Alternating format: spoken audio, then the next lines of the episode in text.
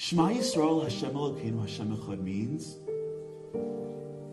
everybody listen, Hashem is telling us. I am the God that runs this world. I am the God that runs the world.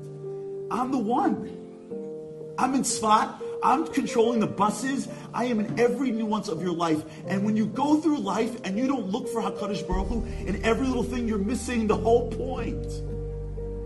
Our job in life is to see Echad, is to see that everything that's going on in my life, the good and the bad, the up and the down, is just Hashem saying, no, no, no, no, no, no, no, no, no. Come look for me. Uh, uh, uh. Come look for me. Because I'm your dad. And the one thing that every parent wants more than anything in the world is just to hang out with their children.